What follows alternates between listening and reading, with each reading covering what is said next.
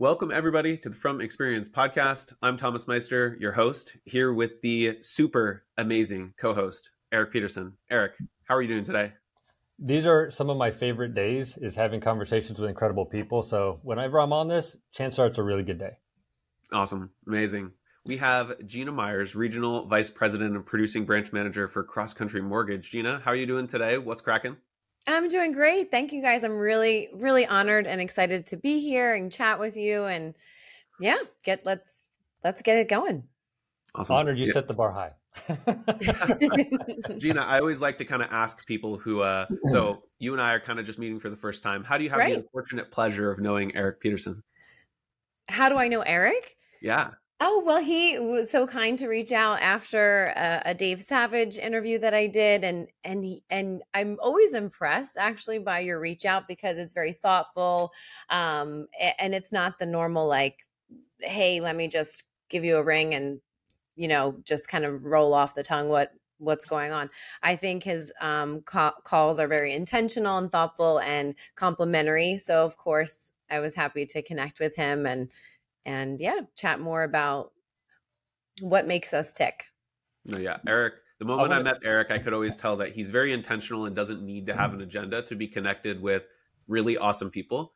Mm-hmm. And I've had the pleasure of just you know meeting with him a few times and, and hearing some of those conversations. And there is actually no agenda. It's about just you know helping somebody or just being connected with them because you never know. You know, we don't know what the future holds, and so as things change and evolve, hey, if you're able to add value to somebody, that's where it should be, right? Like if you remove, uh, this is actually something I'm stealing from Eric because I took this from him.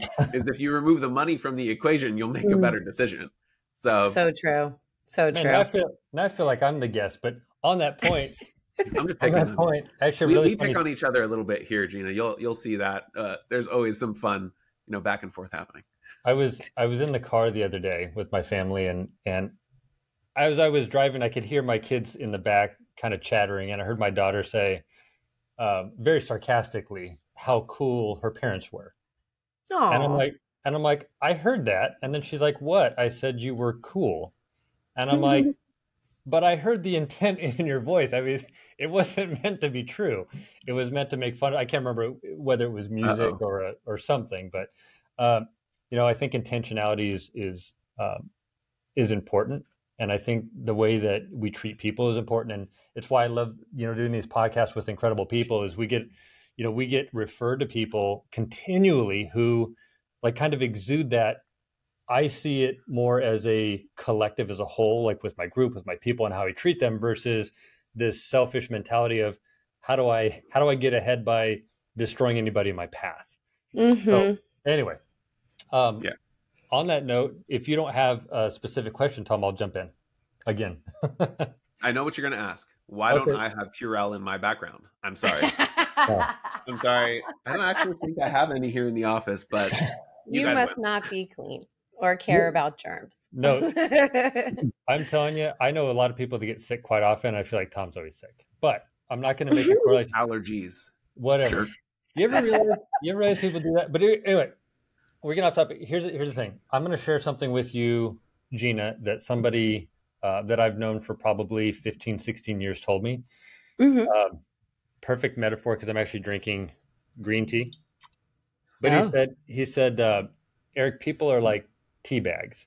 You never know what they're made out of until you put them in hot water. Ooh. Which will kind of lead us into into the topic that I steal like that to, later. It's good. It's good. really really good. And here's why because I think most of us when when things are really good and we're not stressed out we're typically on our best behavior right mm-hmm.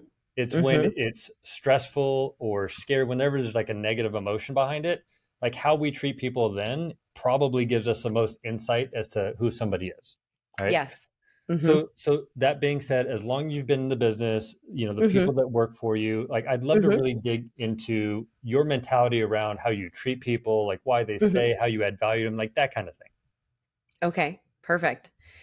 Well, uh, on that really cool, um, you know, one liner that you just gave, I'll also say, um, you know, this is a little different, but Warren Buffett said, um, when the tide goes out, you see who's been swimming naked.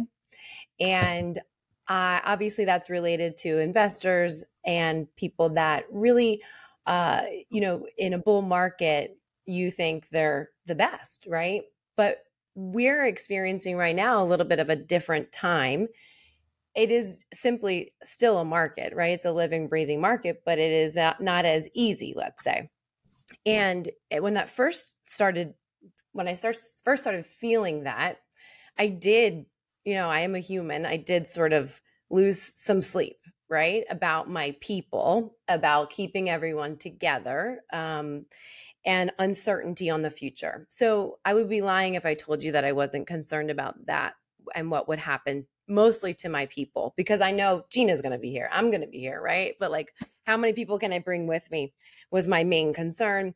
Until i you know i like you guys listen to podcasts listen to books go to coaching and changed my mindset to reframe the the comment of or the thought of you know have i been swimming naked and uh, no i haven't right like i fully i've implemented process systems relationships team culture um you know to to be successful and now my brain has totally switched and i really wish it would for many others who i care for um, that they can just knock it out of the park, right? I don't think many of us have ever had an opportunity like we've had in our lifetime that we have right now. And and so yes, there's going to be a lot of attrition. Yes, there's going to be people that exit the market or exit the business and whatever business it is. But those of us that lean into the opportunity that, you know, every single day focus on actions, reactions, mindset and keep doing the things right? Every single day i have very um, i'm a creature of habit. I do the same things. Um, my team holds me accountable. You can see i have a consequence wheel behind me. I'm i hate being punished. So yes if i don't do my things i have a consequence. Um, so you know i'm doing those things though to grow and to keep them and grow them. And i you know it's like on the horizon, like the phoenix rising from the sun. Like that will be me. That will be the team, you know? So um, I believe that to my core. I believe people will be more successful by working with me than anyone else. Um, and and I I relay that concept daily to the to my team and to my referral partners. Um, so I would say a lot of the leadership is really around mindset and helping people reframe you know what they're going through so I we don't typically make a huge sidebar, but you really captured my attention uh, attention when you said a consequence wheel. I would yes. love I would love for you to I'd love to see it like so tell me about the concept oh of what God. it does. What's on it? I gotta know what's on That's it. actually what I was gonna say is give us some examples. oh, I can read them the too. I've have, I've memorized. Um so I am uh, I, you know the in our coaching program they ask you how do you how do you how are you motivated by praise by rewards like material things or by punishment? And i'm always like i love to be praised. I, I don't need a trophy but i love praise. You know probably why eric got my attention. Compliments like oh yeah okay. You know i, I really like that. Um, and so, but I found that I wasn't always doing the things. I would get 75% of the way and say, well, I did my best for the day, turn out the lights and go home. And so I was like, if I'm going to be uh, better on the other side of this, I have to be more efficient. I can't just work more, even though my husband tells me you're working a lot, but I, I need to be more efficient. So I my coach said, Well, then it sounds like you need a consequence. Do you have that fun wheel in your office? Which most of the time we spin it for uh, Fun Friday. Whoever wins Fun Friday, there's a gift, right? Um, and I said, I do have a wheel. So I I talked to my team and I said, I owe this to you, right? This is my main job is to bring in business. And I'm letting you down if I don't do that. So I need your help. And in order to empower you, I need you to hold me accountable. Now, when you say that to your assistant, right? She's not going to she's not going to be like, "You told me," right? she wants to keep her job. So, I empowered them by creating this wheel. So, what's on it? So they got real excited about it. Too excited, in my opinion. But um, they they you know, came up with the things that are on it. Yes. Nice. Mm, yeah. So one of them is um, working from home. I really like coming into the office because the collaboration is key. And I don't really understand how people will be able to grow in their career without being in front of each other. So they were like, we all get to work from home and stay in our PJs. Okay. One mm. is I need to, if I don't do it, stop what I'm doing and in my like regular clothes, run a mile around the office. Another one is I have to do like a chicken dance, it was like silly dance on social media. Another is I have to host happy hour that night you know, go out for happy hour. And then another is uh, buy lunch for the office. And then another is fill up everyone's gas tanks. Um, this is like, Ooh. you know, coming off of like really high gas prices. so that's what they are. That's right so now. interesting. You know, the the most eloquently anybody ever put it to me was, and I, I didn't really understand the concept because they sound like the same thing. You know, you're either motivated towards pleasure or away from fear. Yes. You know, mm-hmm. and and what I've realized, and, and you tell me if I'm wrong, is I think people that um, are typically are motivated towards pleasure tend to be in sales because it's, it's higher risk, right? Mm-hmm. Versus people that are really motivated away from fear, which is they, sure. they need that consistency and stuff like that. Um, but what was interesting was I remember, sure, I think it was maybe a year or so after I had heard that I was working with somebody that was going through like a really difficult time, especially financially. Sure. And me, I'm kind of in the middle. I'm, you know, I, it wasn't until later in, in not later in my career, but, um, you know, when, when the first mortgage meltdown happened that I did it through blind courage to try and be motivated towards pleasure than away from fear. Right. I mean, I, a lot of responsibilities, but this guy was going through something that it was, it was brutal. Right. And mm-hmm. it's, and, and my solution would have been, you know, cut your expenses, mm-hmm. you know, make better mm-hmm. decisions. This guy mm-hmm. literally went out and bought a brand new truck, like, and not Whoa. like a cheap truck, like a super expensive truck. Whoa! Okay. And when I asked him why, he's like, "Well, because now I got to pay for it." and so he he wasn't motivated away from fear. He was motivated by the fear to get towards pleasure. And interesting. Yeah, I still don't get it. Strategy. yeah, it was but listen, most just people so, don't do that. It's most not... people don't do that, and I will tell you though, I've I've now known this person for gosh, uh, probably getting close to thirty years. Does, does he still have the truck? no, no. But that was. Does he have a new truck? no, he's it's it's worked for him. He does it every time. Like he'll get into something like a really bad financial situation, mm. go do something like that. But that's what I don't know how it helps him dig out of it, but mm. he hmm. does really really well. It's that's interesting. That's very that's a very risky strategy. One part of me is like, oh, I should try this, and then I'm like, this this does not sound safe. Like, it really does. Yeah, no, no, I cannot relate to that. I can understand it. Although, I guess my only comment there is, you know, as you get older, the really cool part be, beyond, you know, obviously we, none of us like getting older and wrinkles and whatnot, but getting older, I think you just know more about who you are and what makes you tick, and I I love that. I I love that so much because I think during your life there's different moments, high school, middle school, college and you know, you think how you thought and felt and and uh, hung around and um it's just so neat to like look back on that as your older self and learn from it and realize who you are and comfortable in your own skin. So if that's what motivates that gentleman, then more power to him. yeah, yeah. No, uh, one of the things uh, one of my one liners that I've heard, right, is that leadership when times are are good isn't real leadership. It's when things are hard. Like, okay, that's the kind of leader that you actually are. So uh, I just wanted to ask because I feel so like true.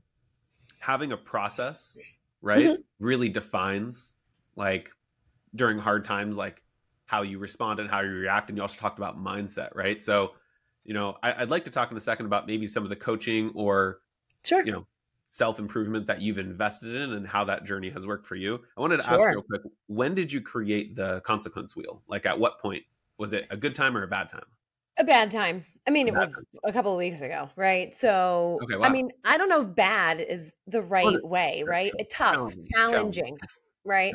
Yeah. Um, challenging because with the coaching, they are, you know, they're upping the outreach, right? So there was so many people we have to call on Mondays. They've increased it by 10%. Um, you know, and and doing uncomfortable things, mm-hmm. which we all know result in positive outcome. Every time I've been the most uncomfortable, something good happens. So that positive reinforcement is certainly there for me because I know that that's what happens. Um, and I want to drive myself to do it. And it's hard to self motivate, you know what I mean? Sometimes. And those around you, maybe you're, you know, maybe you're superior to them. So it's hard for them to have the power to tell you what to do.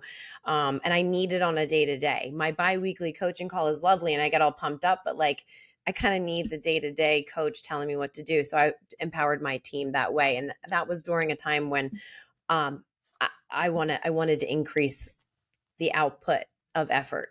Yeah, yeah.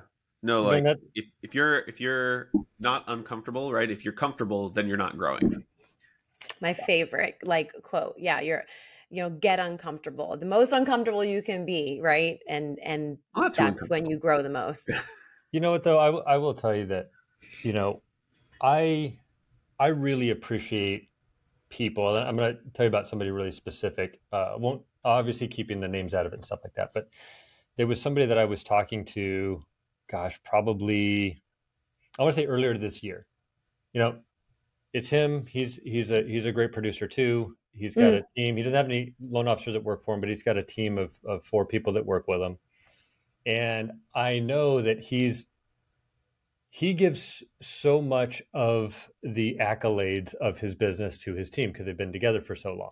Yes. And as I'm sure most people did, um, his team made an incredible amount of income during mm. 2020 2021. Right.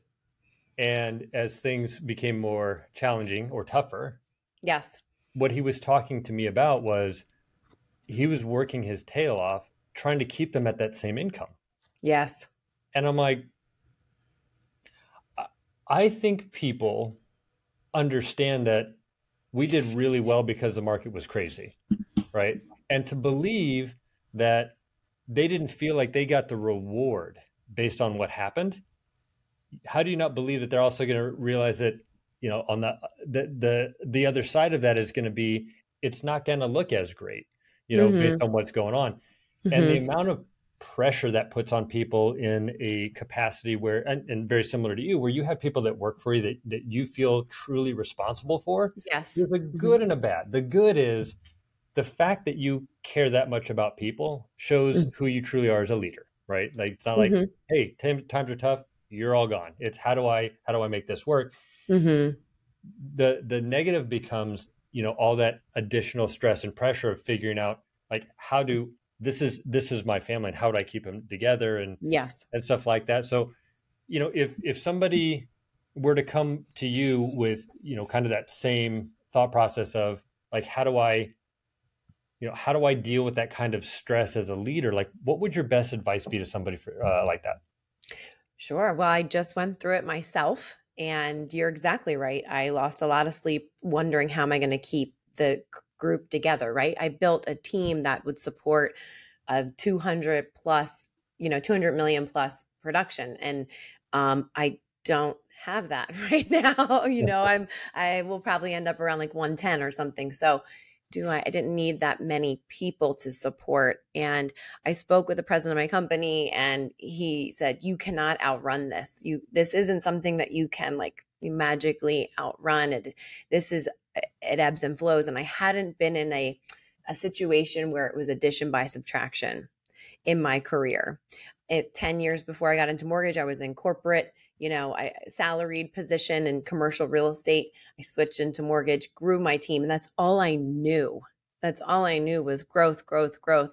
And then when I got to the point of of having to make some really hard decisions, it I I probably spent too much time thinking through it because I tend to do that as well. But I will tell you that once the decisions were made, uh, I do think it, we went about it in in the right way. Um, I obviously let the I you know I kept my horses right? My my my team that the people that have been with me that I have that are the most important i would say right? That that that that know exactly how to get the job done.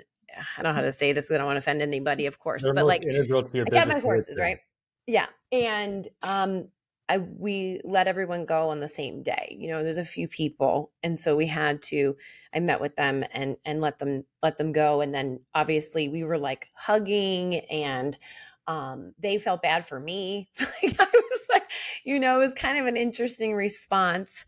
Um, and then afterward, I wrote them a, a, letter of recommendation, right? A referral from me uh, specific about them. And of course, I'm a resource for them. So it wasn't like, sorry, it's not going to work out. You've been working with me for 10 years. Bye. You know, I continue to, to support and help them, which, but then I think most importantly, afterward, I, I gathered the rest of the team and we had a deep dive meeting. And I said, I, I put my arms around them as I need you now more than ever.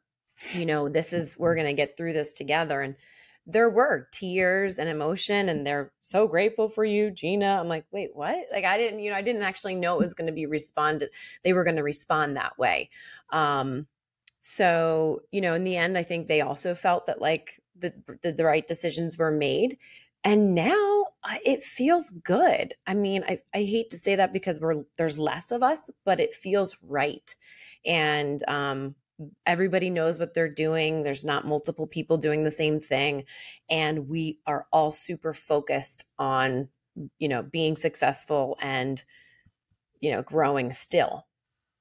You so know, did i answer that question? no you you, you did. And, and the nice part about sharing is look i know that it's a hard topic for people to even discuss but you know what? Just in and, and you may have seen it too but i've you know just in my tenure I've I've just known so many people that even owners of companies who almost went bankrupt because they tried to hang on to everybody because they you know they felt terrible.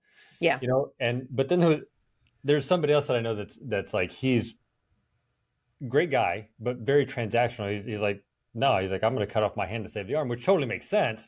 But you can tell there was no real emotion about just you know letting people yeah. go. But it's you know at least at least to me it's it's always difficult to it was something that i was always really bad at for a long time because mm-hmm. I always felt that it was maybe my failure in why in having to let somebody go. But you know, one hundred percent.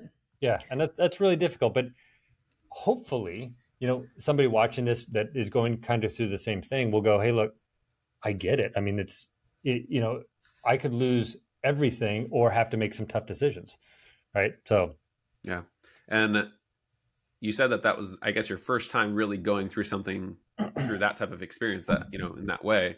And mm-hmm. yes. well, this is called the from experience podcast. So I'll, I'll point it out. Now that you have that experience and i guess to what i was uh, mentioning earlier and, and i guess i wanted to ask you that question now was obviously the learning never stops right? Mm-hmm. you you mentioned a couple times you're in a coaching group. Mm-hmm, mm-hmm.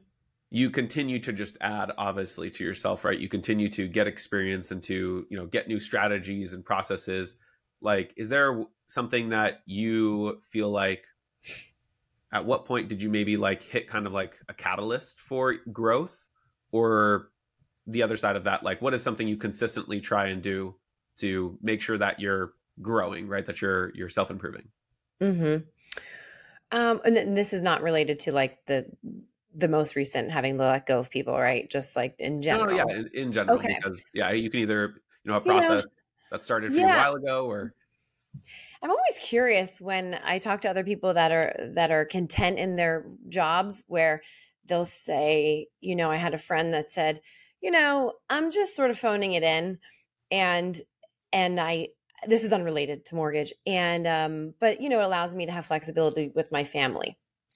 So then I wonder, am I either crazy because she didn't like you know, I yeah. cannot even imagine phoning anything in um or do i not care about my family enough? You know what i mean?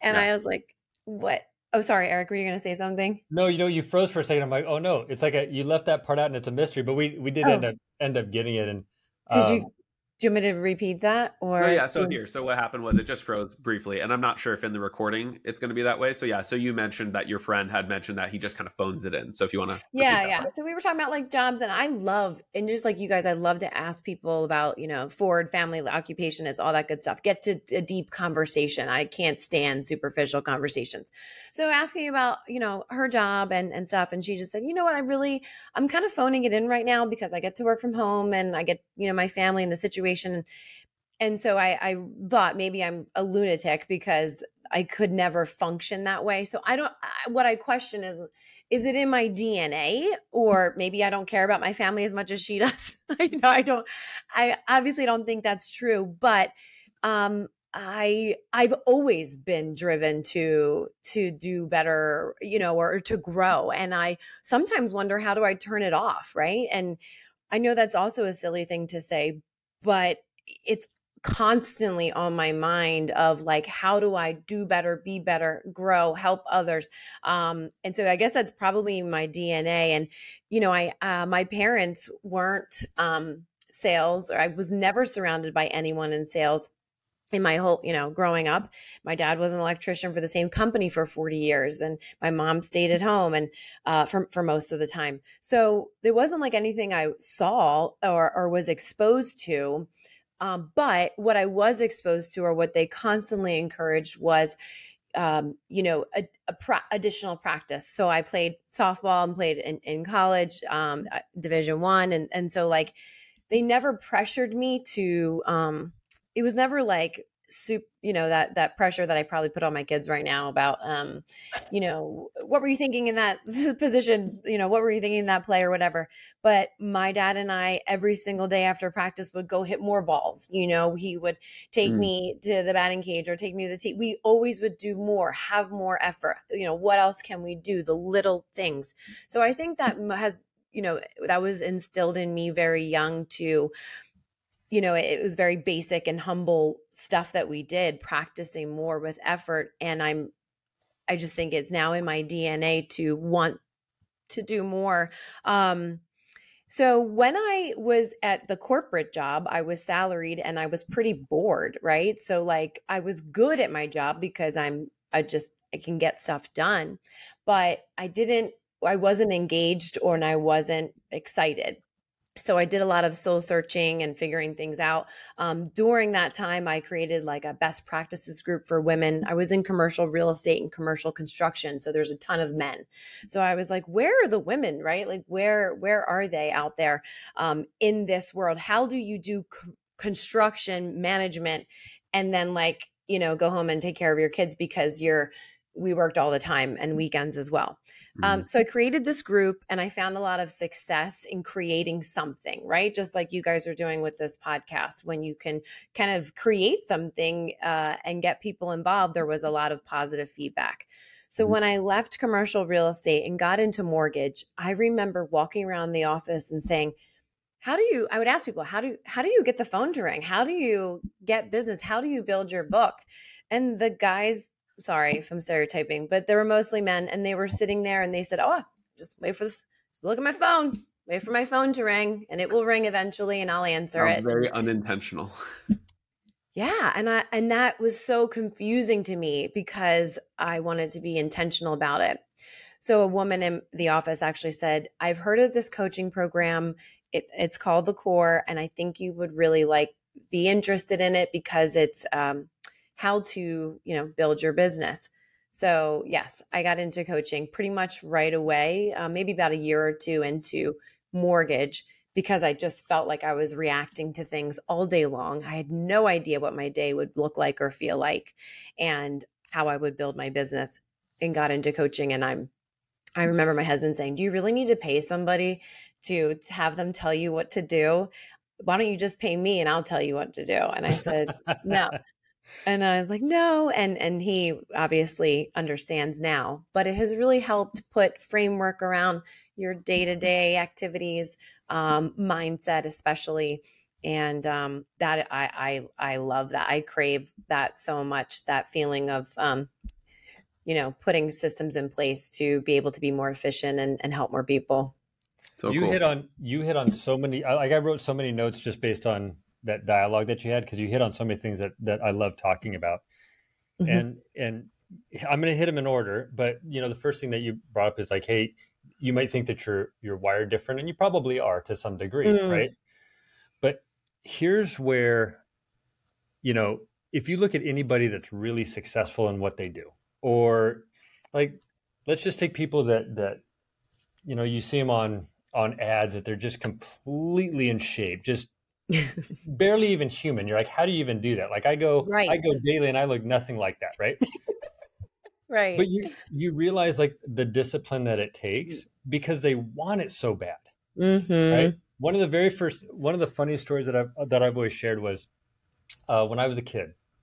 I always wanted to learn how to play the guitar right? And when people would ask me why, I'd be, oh, because I think it's cool. Yeah, I thought it was cool, but I also thought that girls liked it. Like they'd like somebody yeah. to play the guitar. End right? result. yeah.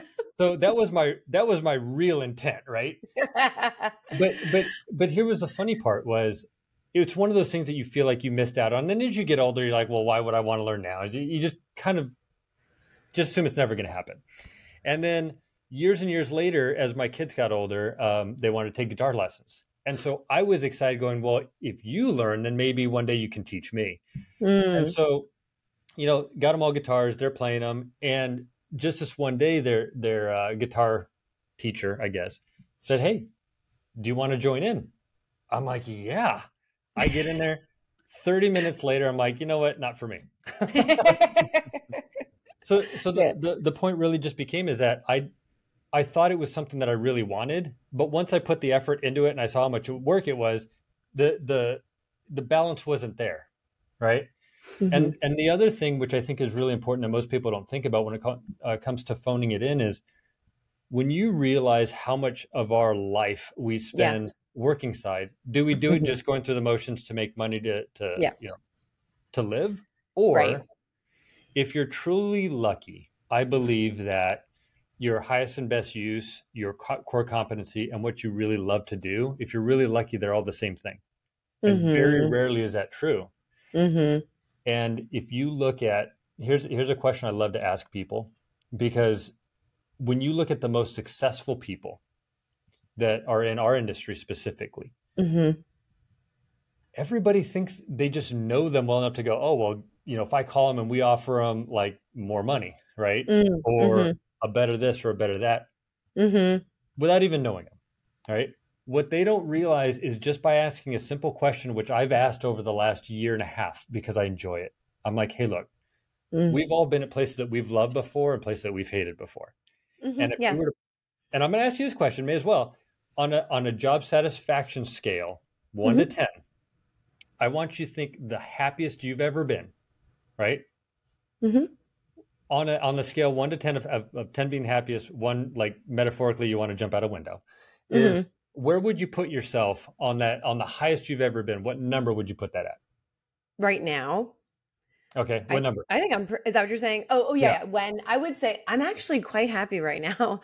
Okay. I'm. I mean, even in the, the people are like, "Oh, I have no loans." I'm like, this is actually kind of exciting time for me because now that I have over 10 years of mm-hmm. mortgage experience, which of course Tiger Woods says if you do anything for 10 years or like, you know, the equivalent mm-hmm. That you're an expert. So I think my confidence is really high. I'm very calm. You know, I know what I'm doing. I know how to work through solutions. Even though my team is doesn't look the same as it did at its height, I feel like I have a lot more control and um, it it's exciting to see what's coming forward. When I went through tough, like my lowest point, you know, um, right before I made a change into mortgage was probably my lowest point because I remember I had, you know, two two babies. I had like a two year old and a brand new baby, and I was like, okay, let's go. Like, let's. I have my children. Let's go, take the career. And so I remember speaking to um, the president of the company or the equivalent, and I said, I really would like to know, like, what do you think is in store for me or what are my next best steps? And they said, well, you just had a baby, so you probably don't want to work Fridays. And I was like, what? This clearly is not where I belong. I didn't, I told you I constantly was looking for people, looking for mentors, especially women in that industry, never mm-hmm. found it. And, you know, financially, I can tell you, I, all I wanted to make was $120,000. Like, I thought if I made 120 and my husband, you know, made, and I never really even thought beyond that number, to tell you the truth. But I just wanted to make that. And all I wanted, and, and I remember coming up for a bonus, a, yeah, bonus at the end of the year. And I was really close to getting that number. And I thought I worked so hard because I did this deal for them and they said, well, you know, you were on maternity leave, so there won't be a bonus. And then I obviously went to HR. But be, after that, I felt this isn't the right place for me. One, financially, and two, they just don't get me. Um, so that's when I, I really went in deep dove into strength finder type books personality profiling disc profiling and i was so glad that i found that because i I clearly didn't know who I was. And that's going back to my initial comment to you. I really like where I am in life because I know more about me and what makes me tick. And so what I would say to younger people or people starting out is try to, you know, go ahead and take those personality profiling because it will help align you with what makes you happy, what makes you tick, and finding jobs associated with that. Never in my wildest dreams did I think I would be in sales. In college, uh, what why would you need to go to college right so i have a master's degree obviously bachelor's degree of course so i felt like um, sales you know that's hysterical um, and little did i know that that's really what makes me tick because there's the per, um, you know the education piece the technical piece but also the you know ed, um, you know helping someone feel a way right? That's really what sales in my opinion is. How do we make people feel so that they buy something from us whatever that thing is? And so I would say I'm very happy and competent and com- confident too and competent right now. And the time when I, right before I made the switch to mortgage was when I was in my like darkest place because I was mm. stuck.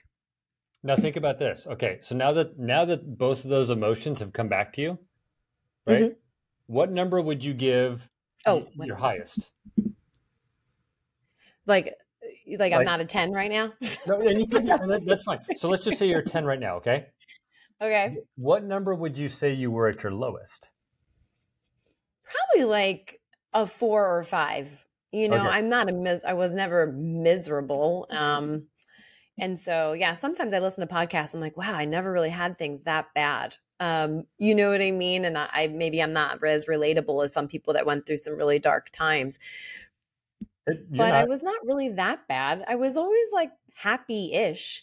I just was looking for the fire, you know, yeah. whatever that that that fire was, and and I feel like I found it now. And so, well, the re- the reason I bring this up, and like I said, you're not going to have as much of a as of a swing as possible, or as most people. But look, oh. I, I would tell people I could I considered myself for the longest time, for the large bulk of my career, I was never probably below a five right? Right. But it's not until you get below that that you really appreciate those higher times, right? And so mm-hmm. anybody that I've ever asked that question to that says they've been at a four or below, they would give up half of their income. And that's mm. the number that they bring up because I'm like, hey, what percentage of your income would you be, mm. would you give up if you were at a four or below to get back to an eight or above? And so, you know, when you were bringing mm. up, um, you know, people that that kind of phone it in or kind of coast or whatever else. I always wonder how much of that has to do with actual job satisfaction, loving what you do, loving the people that, because there's people that they love the people that they work with. They may not love the job, but they love mm-hmm. the people that they work with. And then there's others sure. that love their job, may not like the people that they work with. But if right. you get both, that's amazing. And funny that you bring up the story about income because I remember, gosh, it was close to 20 years ago when I got in this business. Mm. Um, that's amazing. Yeah, I remember the guy that I was that I mean essentially was my that was hiring me. He's like, "Eric, how much money you want to make?" And I'm like, "Well, you know what? I knew how much I was making." Mm-hmm. So I was thinking, I'm going to shoot a little bit high and just see how that lands because I didn't know any better. And I'm like, man, I'd be super stoked if I could make like 80 grand a year. Mm-hmm. And he's like, Eric, if you don't make a hundred, I'll fire you.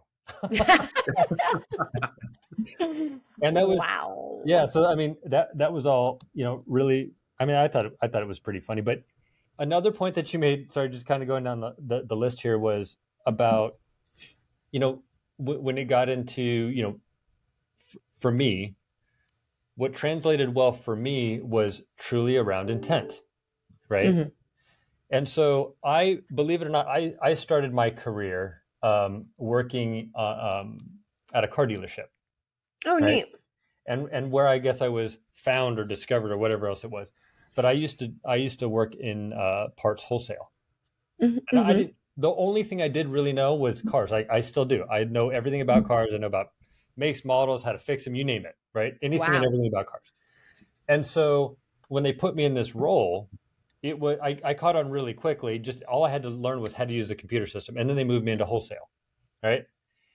Didn't know what I was doing, but I always what I would do is I would either call up you know different places or actually go visit them and just mm-hmm. say, "Hey, my name's Eric Peterson. Who's here's who I am. Here's what I do." After that, what was I even selling? Right? They knew what I did, and so all I would do after that point, after they knew, was just shoot the breeze about the world or life or whatever else. And every time I would go to visit them, it was never, I mm. never wanted to be Eric from this place. I just wanted to be, hey, here's Eric. I want to talk to this guy. Like I enjoy the conversation. And the funny thing is, to me, it, it came down to intent. Yeah, my intent was to garner business, but I figured if they needed me and they liked me, they'd use me. Right. And I yeah. knew, I knew that I would get a shot. And I was super successful in it. And I was I was stoked that it transferred here. That's like like when I first reached out to you, my intent wasn't, you know what, I'm just going to tell her about how great where I work is and stuff like, like that. Was never the intent, right? Mm-hmm. The intent mm-hmm. was, right. I realized the value. If I look at my career, I did not get here by myself. There's people mm-hmm. that impacted me along the way, which leads me to my last point, that, which was one of the things that I shared with people over at um, Sales Mastery was yes. that, and this was around you know you bringing up coaching, is I don't think that going to those events are bad. I don't think getting coaching is bad, right? I, I mm. think it's great. But something that most people don't tap into, which surprises me, is our vast network of incredible people who have a ton of answers that we have questions to, but we're either too prideful to ask or we just don't know how to approach it. Mm-hmm. And, and, I yep. really believe, I really, I mean, because think about think about early on in your career before you ask a question where like how do you get the phone ring how do you do this? How do you do that? How many people you've met along the way that you would have felt comfortable now calling and saying hey how are you doing this? Or okay. even on the flip side how many people that you know that have watched your success actually call you and say you know like how do you do this? And it's not that they mm-hmm. don't want to know it's do they have the courage to ask without whatever it is that's blocking them? And and i'd love to figure out how to get people more open to just going i think the more you share the more others are willing to mm. share as well. Yes. Yeah i agree. Lead with that versus and and then yeah always if you're always open to sharing then people will approach you as well. Um yeah. Well you know yeah, i got absolutely. and perfect segue. I got a text yesterday from somebody and I wasn't. I was a little ignorant to that that this was even even going on, but somebody I've known, I've known for years, years and years and years, and he he sent me a text. He's like, "Hey, what are you guys doing about the increase in credit report fees? Uh, fees, sorry, mm. fees." If if you share if you if you're willing to share with you with me, I'll pass what I hear from others to you. Mm-hmm. Which I replied, "No quid pro quo necessary. I will always share what I know. I will find out by the way, I said, just always know that I'm always willing to share whenever it's possible.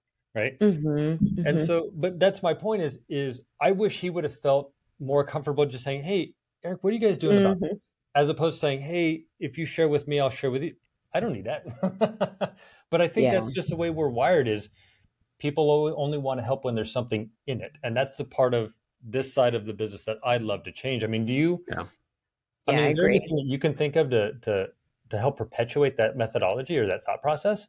Well, I think where it stems from is that we are always somewhat competing with you know other lenders right so it's that feeling of competition and and coming from the client so you feel like there's this enemy on the other side uh, which is unfortunate but um, because you know there's plenty of houses plenty of people plenty of plenty of opportunities to help um, Yeah, I mean, I was honored they invited me into like a local mastery group with just different lenders and you know, I've come up against some of them so I was like, "Oh, enemy." But you know, as soon as I met them, I was like, "Oh, I really like them." You know what I mean? And and I do think we need to look out for one another because we all know clients can sometimes push us all to a point where it's like this does is anybody making any money on this deal you know so i do think that there there could be opportunities um, if you do know the people to not beat each other up as much. Um, but yeah how do i encourage sharing? Wow. You know um any well i guess anytime that someone asks me for something i'm happy happy to share them because they have to implement it. Do you know what i mean? That's kind of the hardest part. Um i probably you know i'm a little bit in my hole with like reaching out to other lenders i probably reach out to more referral partners to try to share with them do you know what i mean but that would obviously serve me um so no this is this is like opening my eyes i have to tell you about sharing with other lenders we know, beyond my coaching group. And but see, look, that I always look for ways, and, and I always tell people, I'm like, listen, I'm never going to be that person that that doesn't feel comfortable leveraging my relationships. I always will, because I've realized how how much of an impact that is, right? And and it doesn't mean always, you know, people are always always going to share, but you know what?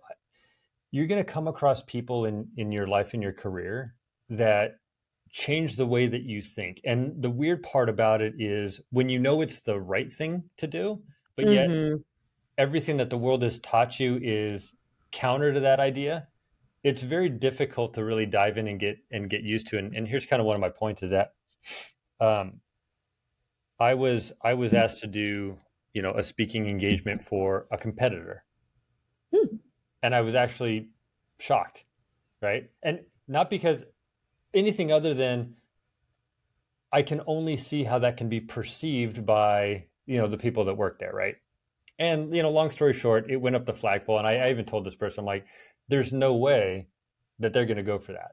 Like, I appreciate you thinking that. And by the way, I think I do a very good job at leaving the companies out of it, right? Because there's mm-hmm. there's always something of value that you can bring to the table. And really, what I wanted to shine a light on was intent on mm-hmm. you know how bad our side of the business has gotten over the years and, and how we can fix it as a as as a community as a group and anyway so it it didn't fly but but previous to that i had asked you know the, just the people that i work for and i asked them I'm like hey how would you feel if i did you know presentation for a competitor? Mm-hmm. and i wasn't surprised at the answer right? And the answer was essentially you know how can we be a group that talks about this abundance mindset and sharing what what we're doing with everybody else? Because what they're trying to what they what they brought to me was something bigger than what we think which was the changes that we want to make for us all to benefit from we can't do alone we have to do it as as with the mindset of we may work at different companies but we're on the same team right mm-hmm. right so so it was how can how can we say that and preach that and then not allow you to go do this. So not only would I tell you that we're going to be fine with it, but I would encourage it, right? Hmm. And it's that kind of thing that I share with so many people of, of we've just been trained to believe that you know there's certain things that we guard as our, our as our secrets, but the bigger picture sure. is, and I, and I believe this, if you think about our industry and how much we have to pay to acquire debt, right? Mm-hmm. I can go to the bank and get a, a loan for 500 grand and they're going to go, here's your money. This is the interest rate you have to pay on that money mm-hmm. to pay it back. Mm-hmm. Yes. Right? That's my fee. But in mortgage, we pay an absorbent fee just to get the debt, and then we pay in- interest on top of it. Right. Mm-hmm. And yes. so when you think about that, you you you have to realize that at some point somebody's going to go, well, how do we eliminate that? Right. Mm. And and if our only intent is to just to be able to say, I did a really good job at holding this person's hand and educating them through the process, then it's not going to be long before we have some way of streamlining all of our documents. I mean, we're doing it right now to make originators' job easier. Is, hey, how can it scan all the documents so that somebody doesn't have to use a set of eyes and it's quicker, easy, less painful, that kind of stuff. Yeah. Well, how long before if we're not adding an abundance of value to the client side, mm-hmm. not just for 30 days, but for, you know, mm-hmm.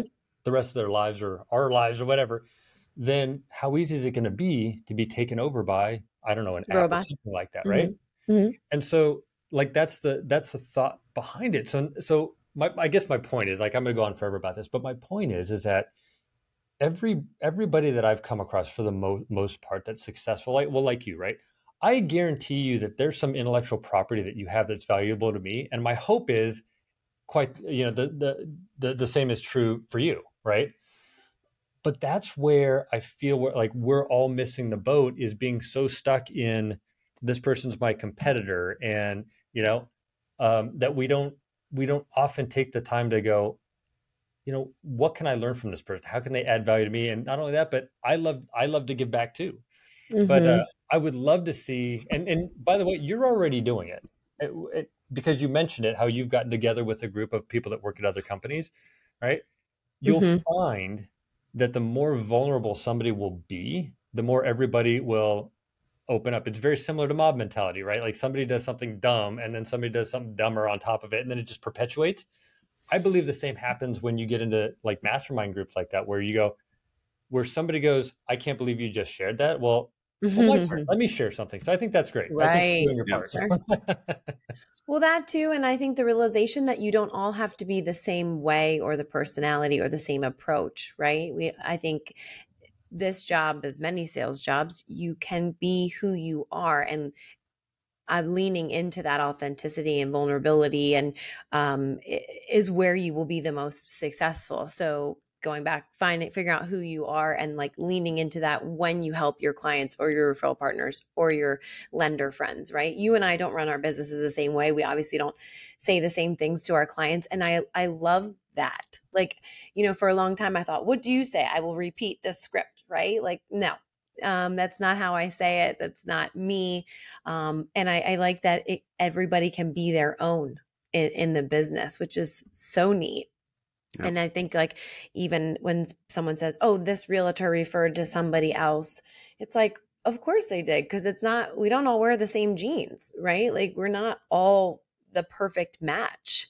So I mm-hmm. would prefer the realtor refer us people that we would fit with, right? Versus someone that we're not a good match. Yeah, there's, um, a, there's a huge human component to this that yes, this isn't a perfect equation that you can just always make work in your favor, right? You have to, you know, prepare, and then when an opportunity comes along, right? Like, you know, that's that's luck, right? Oppor- uh, opportunity meets preparation. You know, mm-hmm. even just being on this call, like I feel like I've taken some notes as well, Eric, and like it, it reinforces, right? Like it reinforces a lot of the things that we believe and mm-hmm.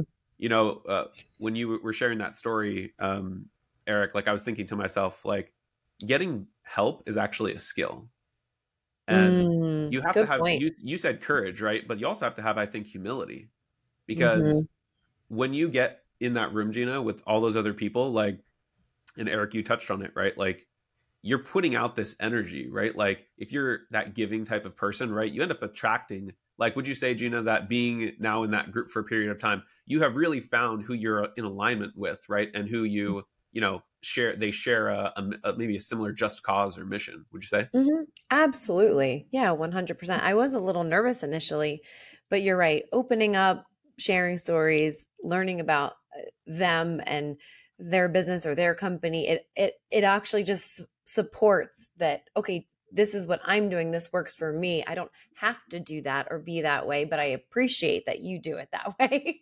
you know what I mean? And I do, I, I think asking for help is an extremely difficult thing to do. So, mm-hmm. um, it really is. Yeah. You know, wow. Very part? good point. It's, it's, it's not surprising that people don't typically ask people outside of the company, but it's crazy. Like when you hear about people that say, we don't even collaborate within our own company. Wow. Right? Yeah. Oh yeah. Well, right you know they kind of do that that whole hey we want to have these top producers on on these calls and stuff like that and and the only thing they'll share is what everybody already knows they don't really yeah. share like the secret sauce it's more of a oh well you know call more realtors or call your clients like that's they already know that it's not it's not like the how do i make my business more efficient or maybe what i'm saying is different anyway but now we're at the point where this is this is actually my my favorite part well, hold on, hold on. There's one thing I want to oh. add. Oh, hold oh, good. because what you just said, I think, is I want to hit on because a lot of the times people are trying to find a silver bullet or they'll ask like cheesy questions to top producers, like, how did you grow your business? And I want to just acknowledge that I feel like maybe we think that this is so obvious, but there could be people out there who are like, how do I take it to the next level or how do I do some of those things? And I don't know, I want to ask you guys, do you feel like going outside of your organization to get help is actually one of those things that maybe is the catalyst for for a lot of growth? Um, not as well. Yes and no, right? Yes for the coaching, one thousand percent. I wouldn't be where I am today without having coaching help. Which what which is they're all lenders from from different parts of the country within different companies. So mm-hmm. yes, I would say that. But I also think it's a simple concept of realization that, just like you said earlier, we are humans. It's human to human interaction. You're selling homes, you're selling mortgage rates, really, but are we? No, we're not.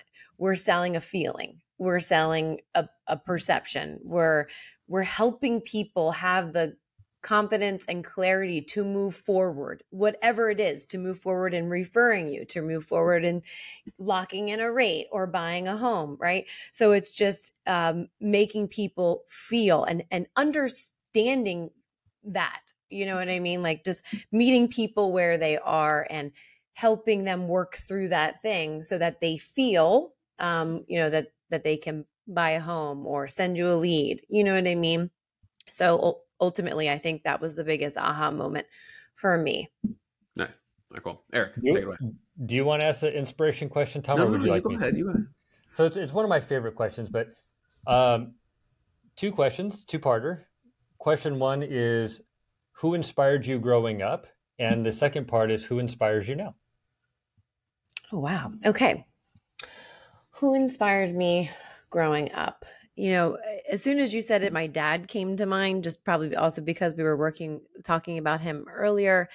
Um, his effort is like none other. And even my husband will joke because if he injures himself or something on the golf course, you've never seen someone put in the like physical therapy on, you know, wakes up, does his push ups, does his thing, does his stretches, uh, you know, eats the same thing. He, he is so, um, you know, Regimented. diligent consistent yes regimented diligent and um just without a without a peep and he's never complained he talked about cursing earlier the guy never curses um, but he's very diligent very practice focused i mean my mom would want to kill him because he'd go out and hit buckets of golf balls at night you know what i mean? And so i would say he certainly taught me the uh, work ethic and the the practice mentality, right? Um, I don't think any of us will ever be perfect, and but I do think we can practice to get a little bit better every day. I would say that was very inspirational because I watched him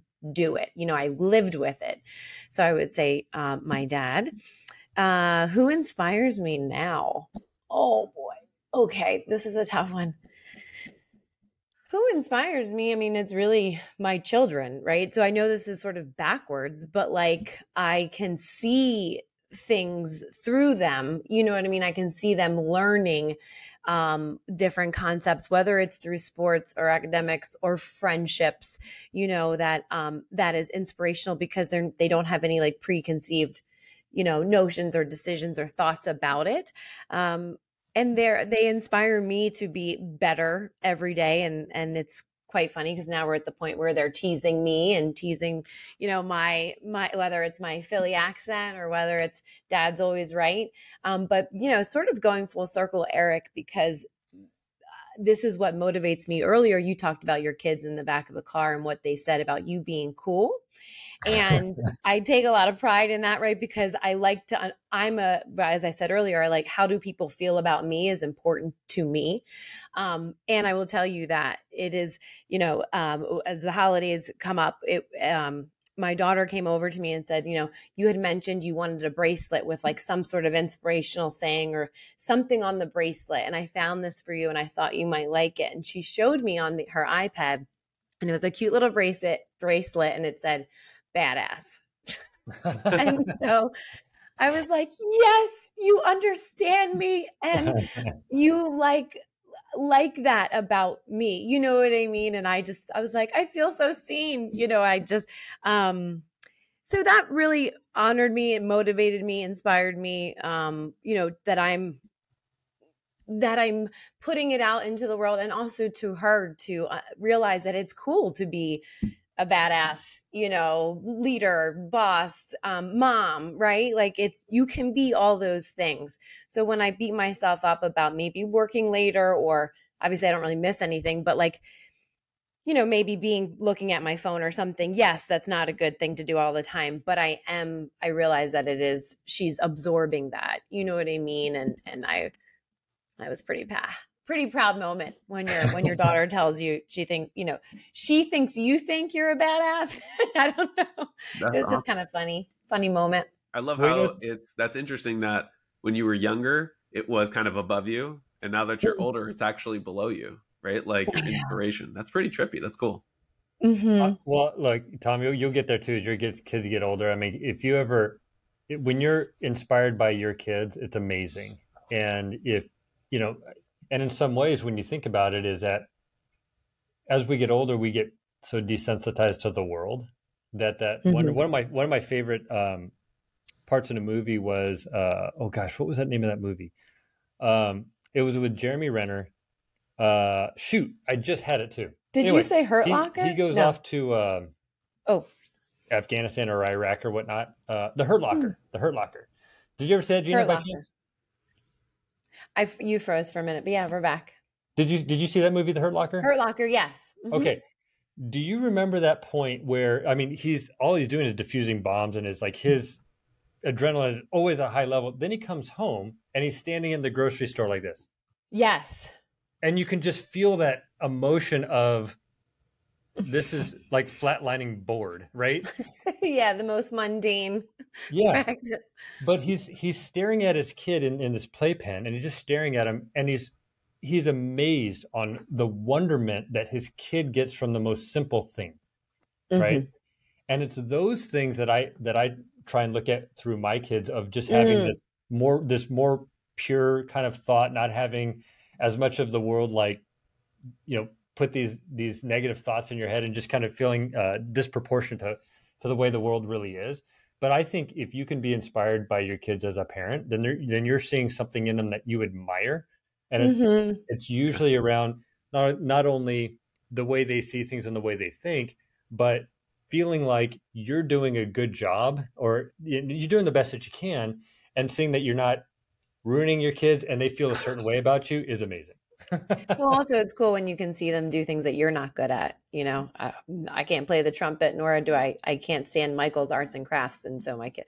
like, how does anybody like that? You know, I think that's really neat when you start to, yeah, the kids are are diff- better than you when they become better than you and other things. It's pretty wild.